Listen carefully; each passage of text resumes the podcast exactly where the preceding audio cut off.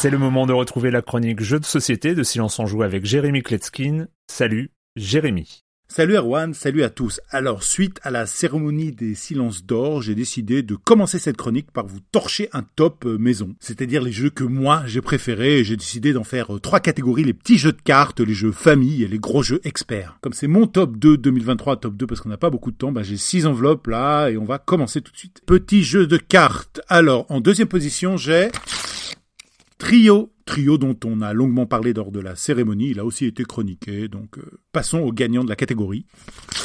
That's not a hat, mon jeu de cartes préféré de l'année. Allez, euh, les jeux famille. En deuxième position, Turing Machine. Et en première position, Sky Team Oui, c'est aussi le jeu préféré des auditeurs. Euh, ils ont raison, des fois. En passant, soyez impressionnés avec moi parce que ces deux derniers jeux, c'est le même éditeur, le Scorpion Masqué. quelle année Et pour finir, la catégorie expert.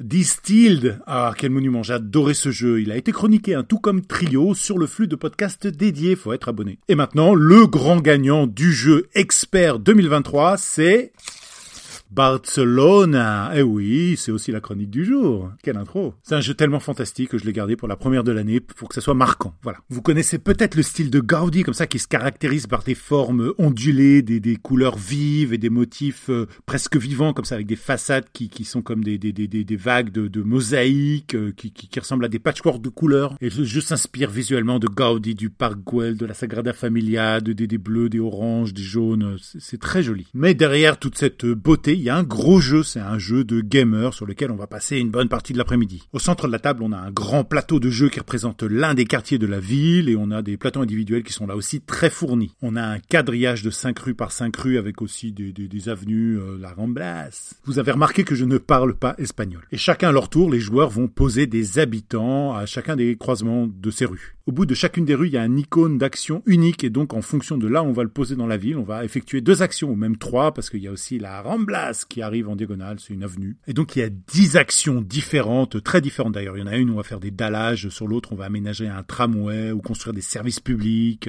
En fait, c'est un jeu d'urbanisme. On va développer au mieux les quartiers qui sont entre toutes ces rues. Il y a des tuiles de projets qui vont vous permettre de moderniser la ville et qui vous rapporteront des points si elles sont en résonance avec votre stratégie. Vous pourrez aménager des intersections et marquer des points quand les autres joueurs y passeront, ou euh, aménager des rues et marquer des points sur vos longs segments. Alors, petite parenthèse, les tuiles, dans leurs moindres détails, euh, la manière dont elles sont biseautées, ça respecte l'ADN des, bâtiments de Barcelone, c'est vraiment sublime. Alors, au-delà de, comment il a l'air, pourquoi est-ce que j'ai adoré ce jeu? Ben, Il est très très dense, il y a un entremêlage de stratégie, de mécanique, tout est super bien équilibré, oui, mais en plus, elles sont super originales et elles vous stimulent le cerveau, c'est un bonheur. On a cette impression de jamais être coincé, on n'est pas paralysé non plus en réfléchissant euh, comment optimiser tout et euh, on a quand même ce sentiment de marquer plein de points à chaque tour. On n'est pas dans ces jeux là, on va faire une demi-ressource à chaque tour et on va être en optimisation, toujours le slip bien tendu là. Bah là, pas du tout, on cartonne, on fait des points à l'appel et euh, quand on arrive au comptage final, tout le monde a l'impression qu'il a gagné le jeu. Et en fait, c'est